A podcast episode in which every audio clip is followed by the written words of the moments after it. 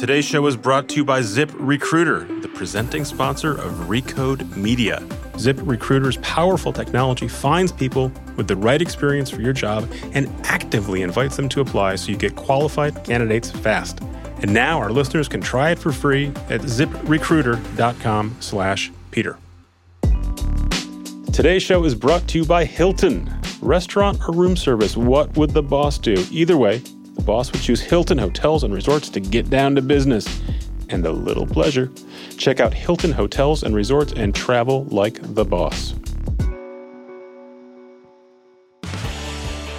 This is Recode Media with Peter Kafka. That is me. I'm part of the Vox Media Podcast Network. I'm recording this at Vox Media headquarters in New York City.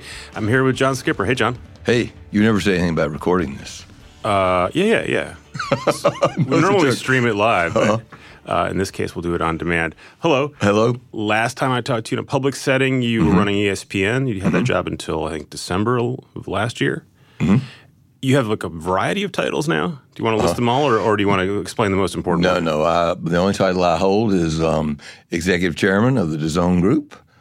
Okay, I thought there was perform, and it's very confusing because there's an acronym and there's also a holding company, and but you're, you're Would running you, DAZN. Would you like for me to uh, clear up all this confusion we'll- we'll- as simply as possible? Yeah, go for it. So I'm chairman of the DAZN Group, which is a holding company for a variety of sports media entities, which we've recently divided into two groups. One called Perform Content, which is a business to business uh, operation, and one which is now called DAZN Media, which is business to consumer and consists entirely of the, not entirely, consists principally of the over the top streaming services that we do around the world. So you, you may be seeing or have seen references to something called DAZN, which you're saying, which which I'm told by you and others is, is pronounced DAZN. It's confusing. Uh, It's pronounced DAZN. All right. Uh, in whatever part of the world you're in. It's less confusing in some parts than the other. And um, I would also stress so I, the holding company Yeah. uh, has a board. I'm chairman of the board, but it's an operating role, and I run the company with Simon Denyer, who is the founder and CEO. And um, he has taken on the role of CEO of the DAZN Group, but remains on the board. I feel like we should have a footnote somewhere and we can have an org chart and people can go look all this Oh, up. I just thought we cleared up yeah, now. it's perfect. So uh, we make it easy. It's actually not very complicated, but what we wanted to make sure we did was organize the company in such a way that we could have a management group in place of each of these two divisions, that we could have the resources we need to grow both divisions. And so the businesses, to some extent, could operate autonomously in the market. So the reason this is one of the reasons this is confusing to me and and news to a lot of people is that this one, this is a company that's not based in in this country, Mm-hmm. uh, and two, it's relatively new. Uh, the overall company itself is not that new. It was founded in 2005. What's new is the DAZN part and the launching the over-the-top services. And you made an important point I'd like to emphasize.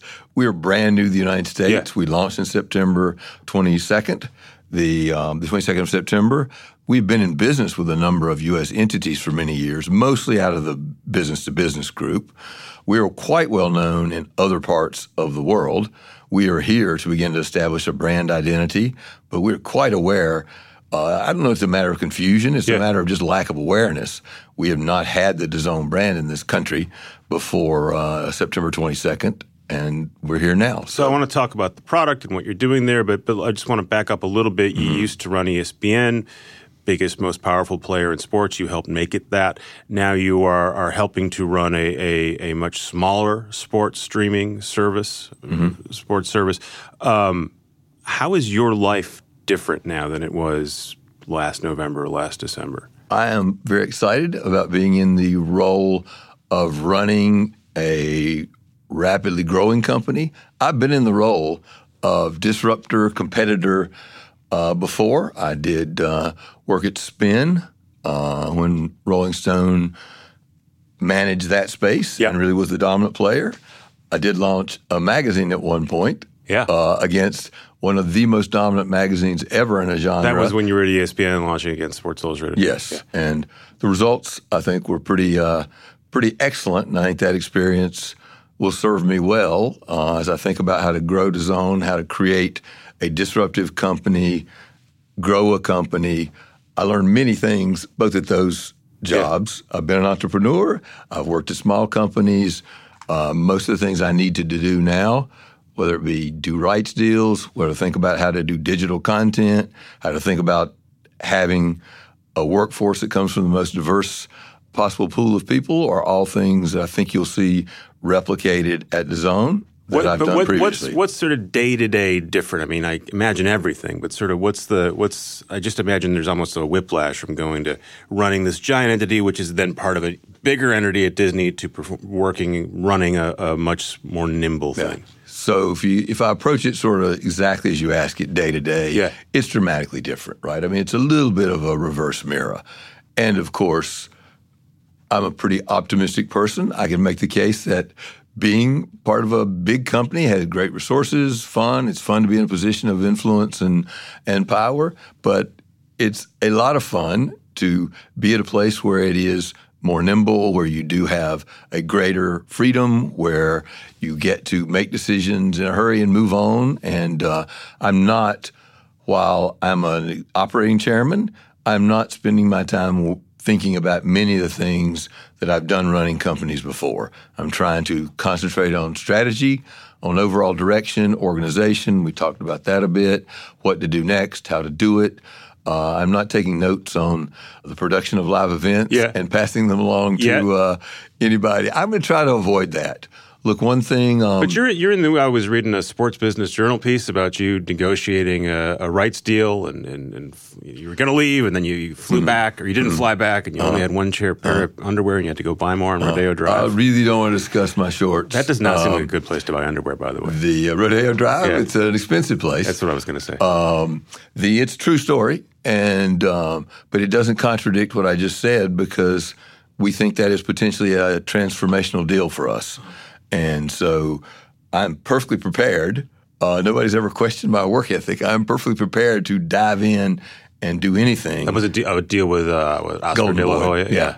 Uh, yeah, it was a deal with, um, started with a guy named David Tatreau and uh, Eric Gomez and Oscar were intimately involved as well as some other team there. I had some good help from a couple of folks at Zone. So um, it, it is it is fact as it was reported, which is we did. I did stay with a little bag, and uh, I understood that my advantage was I was in the room. They had a ticking clock, which is their deal. Uh, their yeah. uh, current television production deal runs out December 31st. They have a fight on December 15th. They have to figure out where to put. The aha moment was when um, I looked across the table at Oscar and Eric and David and said, we are only interested if Canelo will fight on DAZN and DAZN exclusively. And they said, we would be happy to hear what your proposition is for that. Uh, and it was those words kind of in my ear as I sat in the uh, American Airlines lounge that I thought, well, if they're prepared to hear the proposition, I don't know why I'm going away to go figure out what that proposition is. And this this seems like a good counterpoint to, or a good way to underscore the difference between what life was like at ESPN and, and, where you are now. Because I'm assuming at ESPN it was very difficult to get a lot of rights deals done, but in the end, you had a nearly unlimited bag of money. You could almost always outbid the competition if you wanted to, and you pretty much got every deal you wanted. I think for a long time. And here you've you don't have one. You're owned by a billionaire, but you, that's Len, Leonard Blavatnik. Did I pronounce him correctly? Yes. Thank you. Uh, but you're scrappier, and, and, you can't just show up and win. Well, I was always pretty scrappy, I yeah. think, and I do not want to characterize my days there as you did. I got a lot of freedom. I wouldn't I wouldn't suggest that I felt particularly shackled or involved in bureaucratic difficulties. Um, nor would I accept the characterization that I had an endless bag of money. But you had a lot of it. Uh, um, we had a very successful business. Yeah. Um, we spent it wisely and appropriately and effectively. Now I have to be a little more creative, and I think was creative in thinking about the fact that the one place where people pay for sports content is pay per view boxing. So there is a pool of money that exists there. About $250 million was spent on Canelo Alvarez's last three fights. I now have to find those people, not a trivial marketing task, and convince them that what they were paying $80 a pop for is much more effectively and economically purchased by getting a ten dollars subscription. Yeah, we should we should back up and explain what, what the service is because we haven't. It's So ten, does- 10 bucks a month. So streaming. let me first of all, you got again. I- You, you'll hear me. I started to say see, but I guess you don't see it on a podcast. Although I see you. There'll be a picture. I'm going to consistently go back to trying to explain this as a global company. And as a global company, we have different permutations of a service around the world. It looks one way in the United States, but what it is is an over the top streaming service to sports fans. It intends to aggregate content, so it's not a single sport proposition for the most part. It's not a linear you're boxing network heavy in the U.S. right now. it is because opportunistically, That's what we can buy right now, and I think where we could buy something that we could turn into a subscription, which is that is what we care about. Um, again, I'm not going to see cable distributors right now. We can talk later about it. We're not. There's no advertising on the service. So our task right now is to find content that is available that we can buy wisely and turn it into subscriptions. And in the U.S., that is fights. And pay per view is money people spend, which I think they'll spend on a subscription. And that's why we did the Alvarez deal. Traditionally, the model for, for boxing and, and also wrestling and MMA is you've got smaller fights throughout the year and they build up Mm-hmm. towards a big fight and you pay 70, 80, 100 dollars to the cable distributor to watch that particular fight. Mm-hmm. Right. And you're saying, instead of doing that, just pay us 10 bucks a month. We'll give you everything you need the whole time. You don't have to buy another pay per view fight. That's correct. And what we're going to do is ag- we are aggregating a large inventory of fight content. You know, we're partners with Combate and Bellator and the World Boxing Championships so that you have a fairly, if you're a boxing fan, you get a steady diet of fights. I think the pay per view model was an excellent model for some number of people to make a lot of money for a while. It did end up choking off the interest in boxing because uh, the the biggest events of the sport were taken basically out of the view of most of the public and sold to people for eighty You had to decide piece. if you were going to spend 80 bucks or your Right. friends were going to pull it together or whatever it was. You had to make a decision to lay out a bunch of cash Right. on a one time deal. It's a great business model, but when you think about a sport as popular as boxing, which puts a limit on their audience of about a million to a million and a half people to watch their biggest events, we get, you know, you get that for mid-level college football games, and you get that for a mediocre NBA game. So what they've done with the height of their sport is to choke it off. Now, what we will do is return it to available to anybody who wants to buy a subscription. Uh, Ten dollars a month is pretty economical. Do you think that's why boxing has become a niche sport, or it's become a niche sport for societal reasons, and, and the economic model just sort of reflects that? No, I think it's become a niche sport because of the economic model. Now, there may be some underlying societal and cultural things that may inhibit in some ways, but I think it's inhibited itself. It's also the fact that the best athletes in the world who fight don't fight often enough, right? Because they're building up over six, eight months to a pay per view event. Yeah. Uh, and uh, our hope is that we can get the best fighters. It'll mostly be other than the three or four uh, top guys to fight more often and regularly on on uh, DAZN so that fans get to know them. Right, which which uh, and there's sort of the I know the the the uh, Ultimate Fighting guys are sort of trying with that. They're trying to like incorporate the wrestling model where you get to know the fighters more Uh-huh. Right. often. They struggle with that as well. Well, they Are you are you a boxing fan they- personally? I am now. yeah. Okay. I was a, look, I was a boxing fan growing up, right? Yeah. I grew up uh, with Muhammad Ali and ABC when you could watch the fights in the afternoon, um, and you actually knew about them. And then when you had the, you know, the confluence of Hagler, Duran, Hearns, and um, Oscar De La Hoya, in a time when uh, you you really cared about all those guys. Yeah, I remember Mike Tyson for me was the last sort of person that per, someone who wasn't a fighting fan would know. Mm-hmm. Yeah. who was a, a popular athlete in that sport. Can you name the heavyweight champion of the world right now? Nope, I can't even tell you who Conor McGregor fought in that stunt match last year, even though I wrote about it. Floyd. Mayweather. There you go. Uh, and the heavyweight champion of the world, which is disputed, of course, another issue. Yeah. uh, is Anthony Joshua, who is uh, English of Nigerian descent, and uh, we um, are going to put his fights on DAZN as well. But one of the issues we have to overcome is that the average, even sports fan in the United States, does not yet know who Anthony Joshua is. It's disputed because there is a a, uh, gentleman named Deontay Wilder who holds one of the five belts. But do you, do you succeed here by getting a bunch of the existing boxing and fighting fans to pay you 10 bucks a month? Or do you need to broaden that audience and go, for this is really going to work, we've got to actually make this a more mainstream sport? We succeed if we can be in enough countries with a good enough product to drive dramatic numbers of subscriptions around the world. In the United States, I think we can drive a million plus subscriptions uh, with boxing. We are uh, in the process of talking to lots of people about other rights deals. We have no intention to make it a fight uh, fight network or a fight channel. You'll start there. That's what that's we could where start. You can get with. Aggregate the first million subscribers. Begin to look at where there are opportunities that will be, in many cases, um, inventive, niche. I mean, just in terms of buying the most popular live events in this country, those rights are tied up a long time. Quite part, different. Because of what you did at your Um, last job. I do run into myself. Yeah. I do run into my own deals very often in this new job. oh which is man, funny, I wish I uh, hadn't done that. Uh, no, no, I have no regrets. Yeah. Uh, they were the right deals to do, uh, and we'll do the right deals to do now for uh, a new service. Uh, but uh, we'll find some things that can drive niche users. We'll try to create some content that people care about uh, going forward. But there are different models in different places in the world.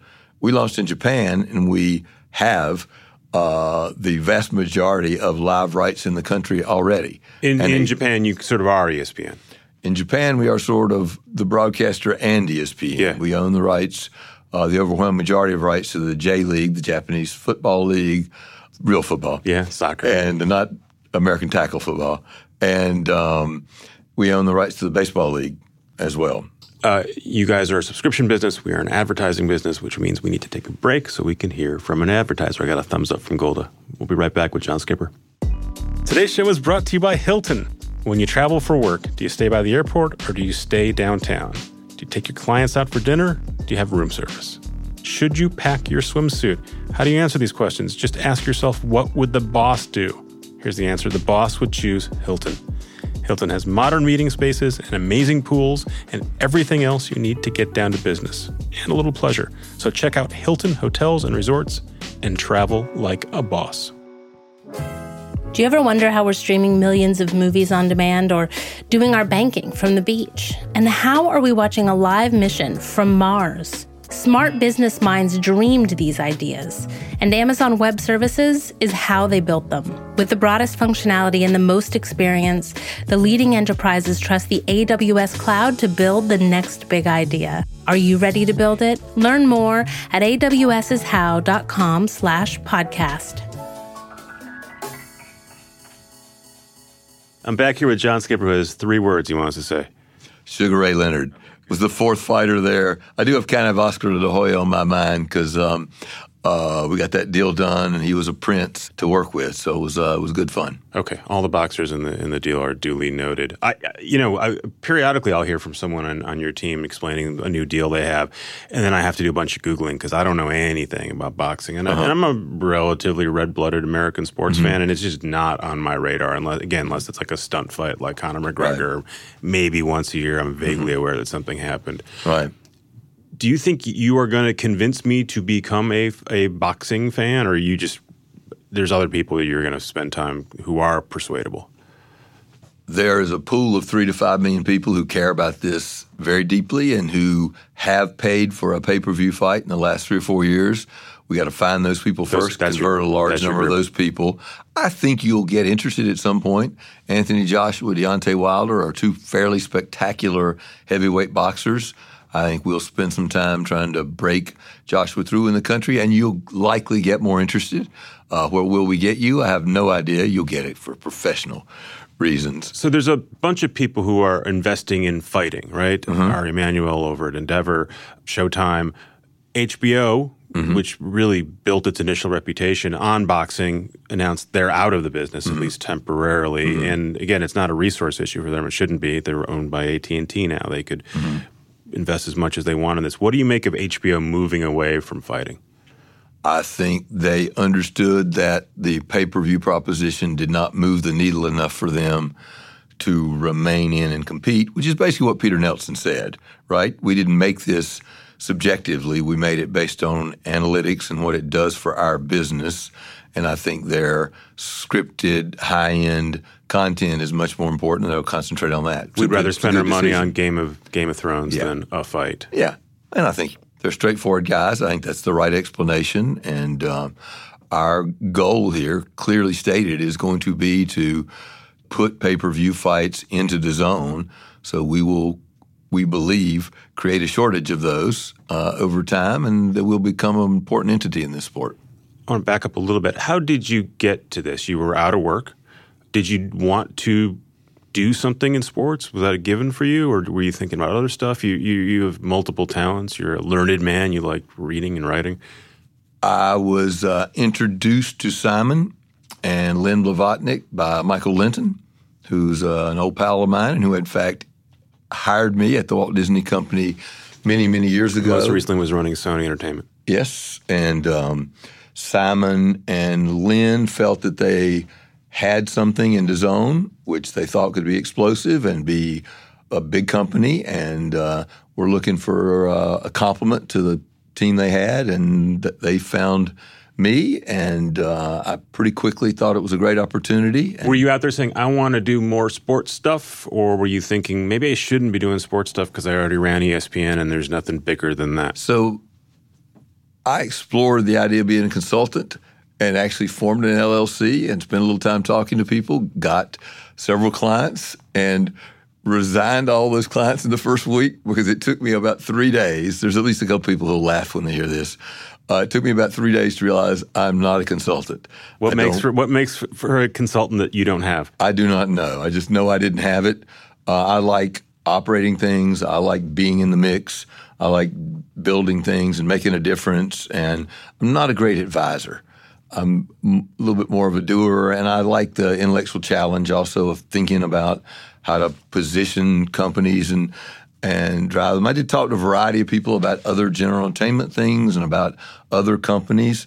Uh, the time between when I met Simon and Len and when I took this job was less than 30 days. So this struck me very quickly. You were eager. doable, fun, exciting, and uh, and a right way to sort of use the experience I'd had before. And it was a given to you that you were going to do something. You, you didn't think I'm just going to go off in the wilderness and collect my thoughts. No, I'm not a big wilderness guy either. Yeah, long I'm not against somewhere. the wilderness, and I'm generally uh, sit, fond of the wilderness. You're living in New York City, but now, I do right? live in New York City. Yeah, so, you're strolling uh, around, and I like the action. So, uh, no, nah, it was probably not a serious consideration for me to sit around. So uh, let's talk about the, the, the circumstances of your departure. Um, you you announced in December of last year. You said, "I'm, I'm leaving. I have a substance abuse issue." A lot of people were, were everyone, I think, was mm-hmm. surprised and confused about that. Uh, and then in March, you had this sort of extraordinary interview with uh, Jim Miller, and you said specifically the reason I, I, left is I had a cocaine problem, and someone had sold me cocaine tried to extort me. Mm-hmm. So when you were talking to other people about taking jobs, what kind of questions are they asking you about about the circumstances? So uh, I did that interview for a specific reason, and that was to provide a candid and open explanation of what happened and I have no further comment on it. Yeah, but what what what are they asking you though? The uh, I don't a prospective employer. Uh, prospective employers were interested in what I could do for their business, which is what prospective employers are interested yeah. in, and I don't think I gave them any reason to be concerned. So you didn't feel like you had a hurdle to jump over there. One of the reasons I did the interview was to provide a candid and open explanation of what happened, so that I would not have to uh, be confronted with those questions. I feel like you've given this response more than once to someone like me. I have not actually. Okay. I designed it exactly for you. Thank you. Because, of course, I haven't done much yeah. press in a long time. I'm happy to use your podcast to make it clear to everybody who will ask me that they will get the same answer. Well, I'm going to keep trying just because. I'm sure you will. As you, as you knew I would. Outstanding uh, journalist. There's reporter. one. Spec- well, there's a couple of specific things. One, did, did you? You said essentially you were the victim of an extortion plot. Did you or anyone at Disney or anyone at ESPN mm-hmm. bring this to some sort of law enforcement and say there's been an extortion attempt here? I don't have any comment on it. And do you think that you have laid those questions about you? Because I think you talked about it in the Jim Miller interview that people wondering, well, there's, there's got to be some other story here. There's got to be something this was happening in the meet the full flush of the the Me Too stuff that was coming up with Weinstein. Everyone said, well, there's got to be something else. Mm. And I think you said something to the effect of, there is nothing else. You can check it out. I'll, mm. It's kind of a Gary Hart line you look all you want, you won't find anything. No, that's a bad example. It is a bad example. I mean, well, it turns you can the, debate it either way. Four percent of your view, you have very smart viewers. I just, I just, but I would challenge. I wonder how many of them actually know. No, let's keep going. You know why? Because they just listened to me interview Jason Reitman, who just made a movie about Gary Hart. Oh, okay. So, so they probably do know. know. Yeah, hopefully some of them will have retained that information. Uh, do you feel like that that worked? That that that that interview then extinguished those questions? Well, since you're asking yeah. me the question, I'm not sure I can definitively answer whether it did or not. I can definitively tell you I don't have a comment on it. I'm trying to think of how many other ways I can ask this. Uh, do you think that that that uh, had that Weinstein had the I keep calling it the Weinstein stuff had those stories not been out had that movement not been out had you gone through what you went through that you would have been in a position where you could have stayed on at ESPN. You could have gone and rehabbed and come back six months later. I don't want to speculate about that. What I will tell you, because uh, this does matter to me in that question, is that one of the reasons I did the interview was to make it clear that as people were searching for answers, it had nothing to do. Uh, my behavior was exemplary relative to how I treated other people in the workplace. There is, I don't recall anybody able to uncover a scintilla of inappropriate behavior. I was a champion of diversity, including getting women in more executive positions, making sure that we had more diversity behind the camera, on the camera, that we had a, a workplace that was open and tolerant and allowed everybody to succeed, and did that. So that does strike sort of a a strong chord with me. So I'll answer that question, which is that's one of the reasons I did it. I'm not the uh, you know it's it is interesting that you caught yourself immediately and you know Mr. Weinstein has yeah. become the poster. Yeah. Person. And it was the first story, and and and the, I think well, probably I'm sure it wasn't the first story.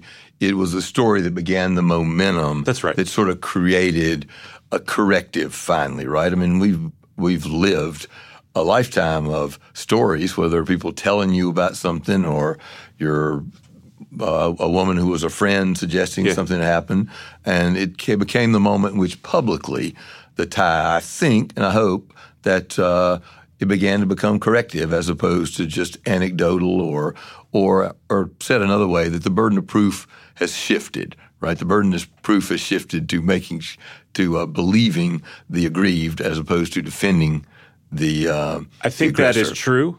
Maybe it's shifting back again, according to Donald Trump, who's now running on on. Uh, he's using Kavanaugh the, as, a, um, as, a, as, a, campaign piece. Well, it may be, but um, I don't think it has shifted back in.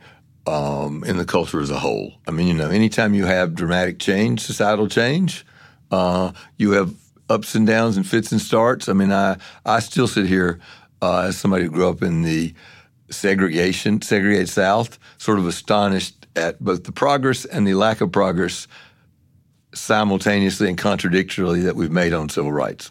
This, this is a good path to go down. I was, I was looking at, we, you and I did an interview on stage a couple years ago, 2016. Uh-huh. We were talking about some of the niche sites you guys were doing, mm-hmm. like 538, and there was one called Undefeated, which mm-hmm. had not launched yet. But the idea was it was going to be a black run mm-hmm. publication about African Americans. I said, Why are you doing it? You said, I think there is nothing more important in our culture right now than race relations. Mm-hmm. So that was one example of, of you spending time and effort and money mm-hmm. uh, on that. Other programming efforts I think you made specifically to mm-hmm. sort of bring African Americans, other minorities, and women uh, on mm-hmm. camera more often since you left, there's now this narrative that one of the problems at ESPN was that it was too political. Mm-hmm. Do you think when people are saying that, that they mean you guys spent too much time talking about the Democratic versus Republican Party, or do you think that's code or maybe not code for talking about race and, and promoting mm-hmm. having that discussion on air? The um, look, I believe strongly in a progressive work environment and a progressive society. And uh, I did not spend any of my time at work thinking about society other than as a context. I spent time at work thinking about what we should do at work, and I've done that every place I've ever worked. And um, that's the only context I think about it in. Now, I personally believe that almost everything you can do that creates tolerance and openness and allows you to hire from a wider pool of talent yeah. is good for business. And the um, I did not feel at any point in time, nor at any position I've had in the past or the one I have now, that I will do anything that is bad for business. All things are complex, right? And uh, suggest that there's any way to separate the strands of social and cultural and business and finance and progressivism and activism and and tradition is naive. All these things end up intertwined together. It seemed like w- w- in, under your tenure, you said, "I, I, for whatever reason, because in part because I can, I'm going to tip the scale a bit here. I want to, I want to make a point of." bringing more diversity on air. I want to give Michael Sam, uh, the the college football player mm-hmm. who, who, came out before the draft, and it seems mm-hmm. like he was punished for it. Mm-hmm. I want to give him an award. Uh, I want to give uh, Jenner, Caitlyn, thank you, Caitlyn Jenner, an award. And, and and I want to do that, and and retroactively now it seems like there was pushback against that. Do you think that you made a mistake in promoting a particular social agenda?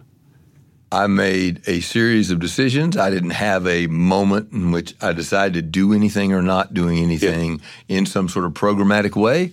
I am proud of the decisions I made. I think they were all in the service of trying to be an open and progressive environment at ESPN, allowing everybody the chance yeah. to succeed. And we have given the Arthur Ashe Award, we did give the Arthur Ashe Award to a variety of people who we felt deserved it for different kinds of things that they had done. They were always about acts of courage. It is courageous to take stands relative to the ability of people to be themselves. I agree with you. I'm just wondering how much you heard either internally at ESPN or from viewers or from Disney saying, you don't need to show that kiss. This is the Michael Sam kiss uh, after after he was was it, after he came out. Was that was that the? Did that I mentioned that you can get a zone subscription for just ten dollars a month. Were there made? I don't, well, so look, that's my way, polite yeah. way of saying I have no interest in going backwards and discussing decisions I made or second guessing anybody yeah. else's opinion on it or speculating on it. Uh, fair enough. I think I've asked you a bunch about it. Mm-hmm. Been pretty clear. Um, I do want to ask and about completely fairly. I have no quarrel about the, uh, I'm, I'm the glad, question. I'm, I'm glad you quite think my straightforward questions are about my interest in discussing it. Today's show is brought to you by Mack Weldon. They make the most comfortable hoodies, sweatpants, underwear, and socks you'll ever wear. If you've listened to the show before, you know that I buy Mack Weldon products myself. Wear a lot of socks from them. Um, they're awesome. There's a line of silver underwear and shirts made from naturally antimicrobial fiber that actually eliminates odor. Mack Weldon believes in smart design, premium fabrics, and simple shopping, and they are easy to buy. Go to mackweldon.com. You'll get 20% off your order with the promo code RECODE.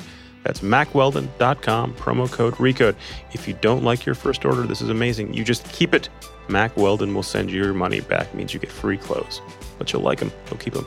Get 20% off at mackweldon.com. Use the promo code RECODE so they know I sent you there. That's mackweldon.com, promo code RECODE.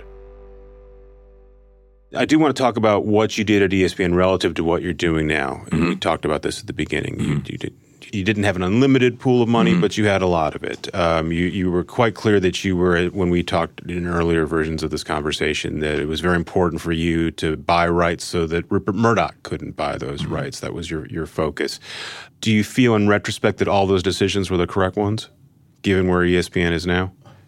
I find myself in a dilemma of wanting to answer a question which I have a good answer to, but not wanting to contradict my previous statement that I'm not interested in revisiting the deals I made at ESPN. Uh, but I'm going to I'm going to not resist the temptation. Yeah. Um, we paid a lot of money for the NBA. It was worth every penny, and any suggestion that that was an overpayment is naive, uh, lacks an understanding of the business. If you overpaid for rights, you've made one of two mistakes. You've negotiated badly. I can guarantee you that there were multiple parties that would have paid more than we paid, so we didn't overpay. uh, or you can buy something you don't need. Uh, and I would ask anybody to imagine a current ESPN without the NBA. Would they be better off or worse off? Right. They would be worse off. So it was a good deal. So now, Thank going you. to your current job, you look at a world where in the U.S., because of your work at ESPN, Mm-hmm. Many of those rights are owned by one company, and a lot of the Mm-hmm. other big rights are owned by other large companies. Presumably, at some point, you will be interested in pursuing an NFL deal Mm-hmm. or an NBA deal. Um, when those come up, Mm-hmm. given that there's been an overall sort of decline in sports viewership, do you think those rights will be more affordable than they have been in the past, or do you think they'll be more expensive because the Googles and Apples and maybe the SoftBanks of the world will want to buy in? Let me sort of go around and answer Yeah. it a couple of different ways. The first is, again, I'll go back to we're a global company. Um, we are interested in the things that move the needle the most. In Italy, we bought 30% of Serie A, which is by far the most important content there. So that's what we would like to do. Italian soccer. Italian soccer. And um, consequently, we have a very successful, about two month launch of a service in Italy where we are, at this point in the Italian football season, one of the two sports media companies that matters the most. In Japan, we bought the rights to the two most important domestic leagues, and we are arguably the most important service there. In Germany, we're one of the three most important services because we have European football and uh, American sports content and other um, uh, soccer and and pro- products from around the world, and uh, we can create that kind of business in this country. Uh, you can naturally assume that we'll be interested in the rights that move the needle most.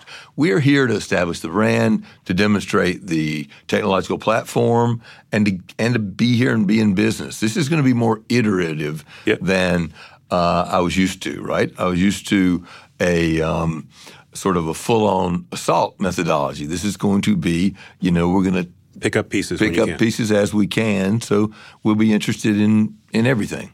And So I get uh, that, I get that that's the case, but when when an NFL deal comes up in a couple years, Yeah. See, I was going to go on, Yeah, on to answer a second part, which was, gee, are they going to be less expensive, more expensive? Again, it matters where you are in the world, right? There are places in the world right now where because pay TV was never as uh, penetrated as it is in the United States, where rights costs are stagnant, even declining. So we will look to take advantage of those markets to get in now and try to create a dominant over the top position. Do I think sports rights in the United States will go down? No. Anytime in the near future, I do not. even if the trends, which you you're well aware of, um, viewership for those has been it's declining. Really, it's only barely about viewership, right? It's really about what you can build or what you can generate in revenue based upon that viewership. While the sports viewing, I, I, I don't. I think it's arguable. I don't think sports viewing as a whole is actually down. What's down are the Nielsen ratings on the big events on broadcast networks and on cable television. Uh, lots of people are choosing to watch different ways, consuming sports in different ways betting, playing fantasy football. I don't think interest in sports has declined at all. What you just have is a dramatic increase in the amount of content overall that's available, the places you can watch it. Um, and so consequently, the peaks of everything are smaller, right? Yep. Broadcast television prime time is down dramatically more than sports. For a long time, the argument used to be everything is down except for sports. Sports is, is special, and then everyone sort of realized still special it's special. But if, if people are watching less TV, they're also watching less sports on TV. It's, it's still special. It Yeah. still drives a disproportionate share of interest, passion, viewership. And we think we can create a different business model, which is going to be the business model in the future. Take advantage of that interest, go in a direct to consumer relationship with the fan, get data from the fan, create new ad models. And we think we're first mover in a lot of places. This country will move last because you have more big sports media companies with more money um, as part of big overall conglomerations. You have the highest penetration of pay television in any country in the world by far, and that's going to decline slowly because there are lots of big companies invested with a lot to lose, and they'll a lot to you lose. think they'll even though you'll hear throat clearing from a bunch of the networks saying, oh, "I don't know if we need to be in sports," or you think when push comes to shove, Oh, I don't think I don't think there's anybody at a broadcast network thinking, "Oh, we don't need to to be in sports." Uh, the there still is a lot of money in the pay television system. I now, of course, believe it will be disrupted by new companies. So let me be on the record that uh, it will be disrupted you by can, new you can companies. hear John smile as he sings. And um, but there's still a lot of money. There's a hundred over hundred billion dollars in distribution fees. That is overwhelmingly tied to sports. What is must-have content that will keep you from changing your provider or make you change your provider? It starts with sports, sports, and sports. So you spend a lot of time thinking about this at ESPN, and I'm sure you think about it now. When when do you think you're going to see the guys in Silicon Valley who have really do have almost unlimited amounts of money say, "All right, we're we're in. Well, and we're going to pay are- more than the the- TV guys can pay." These um, look, these are smart companies. They will come in as soon as they have a compelling reason to buy sports and a compelling strategic imperative that it will drive their business. I don't think that that is self-evident that it is where they will spend their money. They like everybody else. Everybody loves sports. It's fun. Everybody, when they think about it, goes. Be well, great. some of them don't like it at all. Be They literally don't understand sports. it. But yeah, the sports guys want them, right? The, the, the, sports leagues will say, "No, no, no. We know that Every YouTube's time I hear the that they're inevitably coming in, I, I believe that I hear some commissioner of some big league in the United States whispering into a reporter's ear that they're coming. And of course, it's good for the leagues. I would be doing the same thing in their position. To have more bidders is always Yeah. good. To have only bidders, broadcast and pay and cable television companies who are facing very, very significant issues with their two streams of revenue, to have them as your only bidders, I don't think is a comfortable position for them to be in. They'd like new bidders. I think they would like DAZN to be a bidder. Yeah. So I don't think we'll have any resistance to our being. Again, we bought the, the Serie A. We bought the Japanese Baseball League, the Japanese Soccer League, and we bought Champions League, and we own. Seems like when push comes to shove, though, those same leagues, especially the NFL, but I, I think all of them, still are afraid of moving away from their traditional model where they know they can get 100% reach and they don't have to ask someone to plug in a Roku box or figure out their router. Uh, and it, they're very reluctant to actually make the leap and take their most valuable stuff and make it a digital only thing that they will sell to Google or Apple. Well, look, they um, the commissioners of leagues big and small have the obligation to deliver as much money as possible to their constituents, and they have the obligation to try to grow the game and make sure it gets better. And of course, those two things can be in conflict if you're moving from more widely distributed platforms to less distributed platforms. On the other hand, having a very significant amount of experience in this area, I discover that. Um, revenue at some point is the more important of those of those tasks.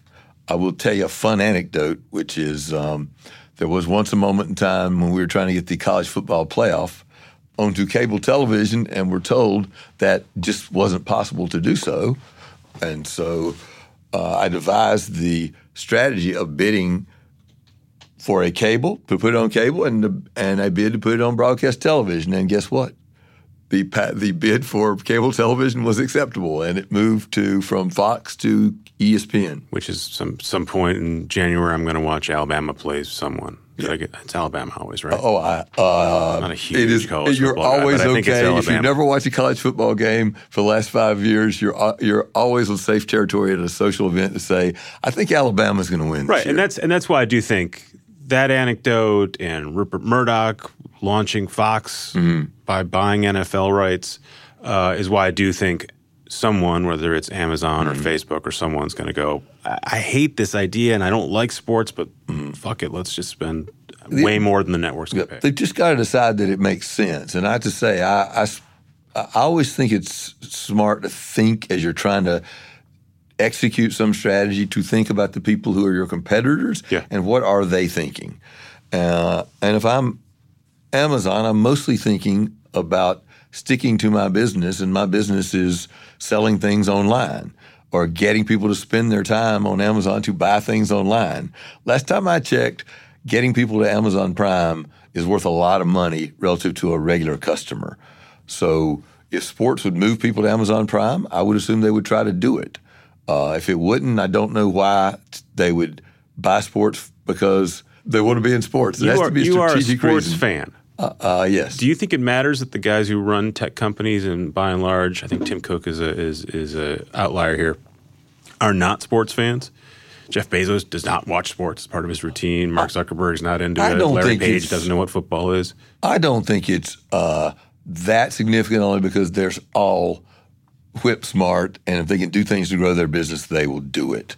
I think you have sometimes the opposite thing, which is you have male executives, particularly at big companies who want to be in sports mm-hmm. and will end up making a big deal to name a stadium or to get season tickets or to buy rights because they love to be in sports. Love to be in sports. Love to be in that shot of them in the box. Yep. So I do think sometimes exuberant decisions are made, but I think they tend to get made to be in sports when it's not really critical to your business, as opposed to anybody not being a sports fan refusing to make a critical decision that would help their business. I don't think that's going to happen. What is the coolest thing you can do now today at this job that you could not do at your last job?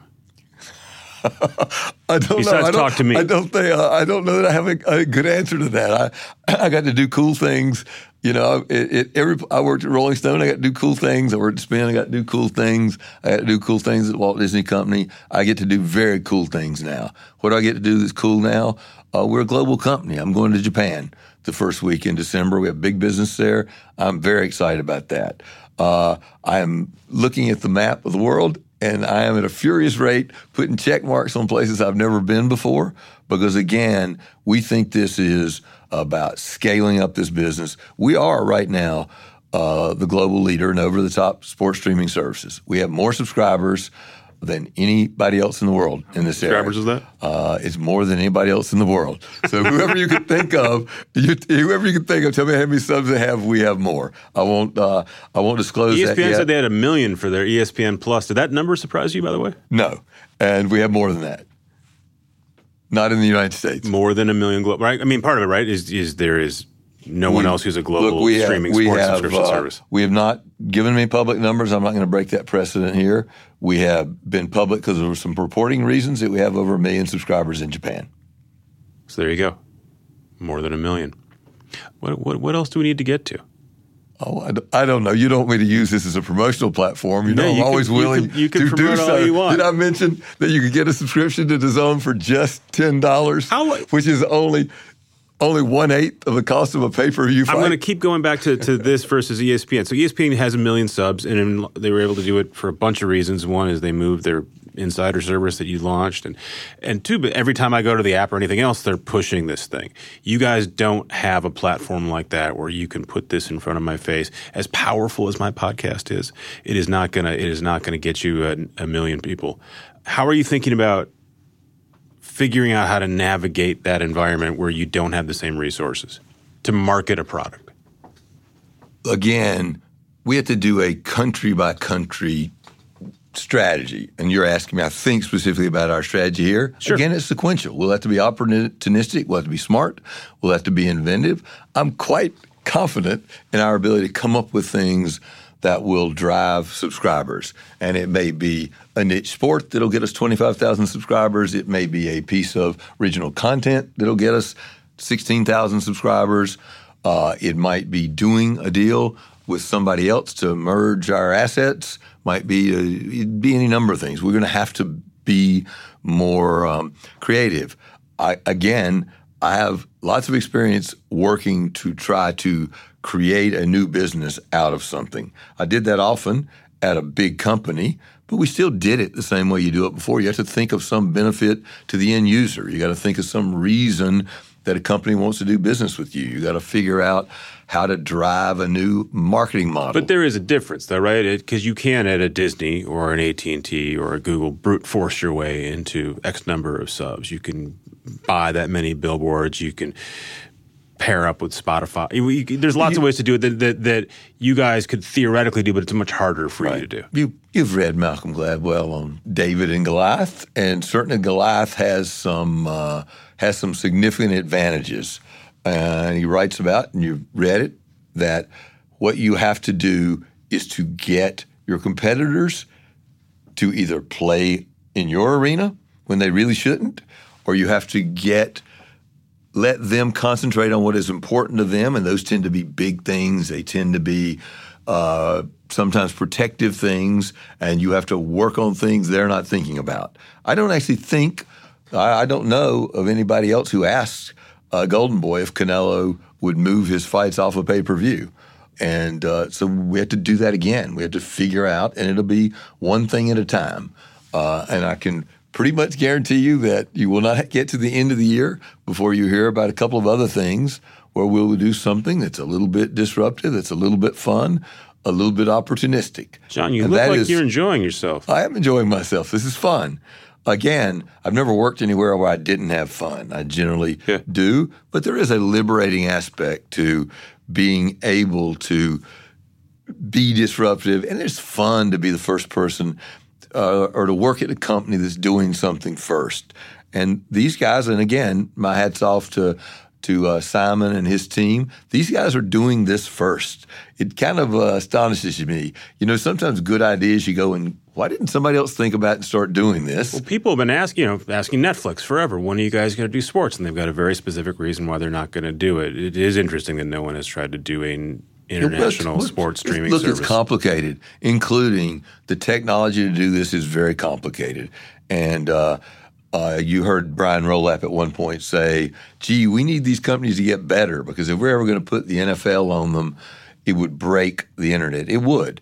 Uh, when we uh, were looking at BAMTech, we looked at the universe of Back companies, uh, the universe of companies that could do this, and the two that could do it were BAMTech and Perform. Those are two companies that have an end-to-end solution for how you. So you bought one of them and you're working at the other one. Uh, it is a funny, uh, yeah. funny thing. Again, back to you know what I learned at other places. It turned out to be important here. I did learn that Perform had a, and it's the by the way, it's the first time I met Simon was back talking to them about their platform, and they were looking for investment in the time. But it's not trivial, you know. And even the big companies you talk about stub their toes right? Uh, the U.S. Open experience in England, I don't think was a comfortable experience uh, for Amazon. Uh, there have been many other. World Cup broke for YouTube this summer. The, these things are hard. Yeah. And what's hard about it is scaling a simultaneous live event to a lot of people. We, we, scale, we do it quite regularly at over a million viewers uh, to people. The Anthony Joshua fight worldwide had more than a million people watching concurrently. We believe we can do 10 million. And uh, of course, we're busy preparing to do 15 and 20 million. And as long as we can stay ahead, we have technology ahead, we're first mover, we get launched, and you'll you'll hear us announce next year. Our goal next year is to be in 20 countries before the end of 19. We're in seven now. So uh, you'll see us moving quickly in other places in the world. You'll see us active at acquiring rights in the world. You'll see us improving our technology. We know we can continue to improve our improve our product, and we'll do that. Uh, and you'll see all that, and I'll be happy to come back on uh, uh, six months from now. We'll talk about all that. John, how much is a DAZN subscription?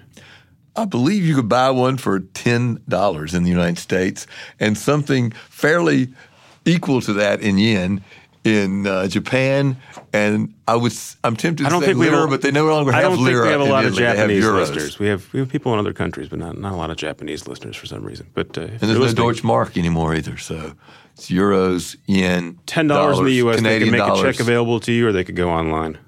Uh, they, trying to give you promotion. I would think they would go online. Go on, go to the App Store, download the DAZN app. You can get a free month. Second month is only ten dollars. Divide that by two; it's five dollars for the first two months, and you're off and running. You're bouncing in your chair. Thank you, John. Thanks for coming on the podcast. Thank you, Peter. Thanks to you guys for listening. If you like this, it's a free it's a free service. All we ask is that you tell a friend. It's not $10, it's free. If you feel extra generous, you can leave us a review on Apple Podcasts or wherever you are listening to this podcast. Thank you. Thanks to our sponsors. Thanks to Cadence 13 and Vox Media who bring those sponsors to you so you can listen to Recode Media for free. Joel Robbie edits the show. He's great. And so are my producers, Golda Arthur and Eric Johnson. This is Recode Media. We will see you soon. Today's show is brought to you by Smartwater. Not satisfied being like other brands, Smartwater looked up into the clouds and said, I wonder if we can one up Mother Nature for a purer, crisper water. And guess what? They did. This is the kind of water that regular water gets jealous of. And it's the water that refreshes like no other brand. Try it. Smart Water, vapor distilled for purity, electrolytes for taste.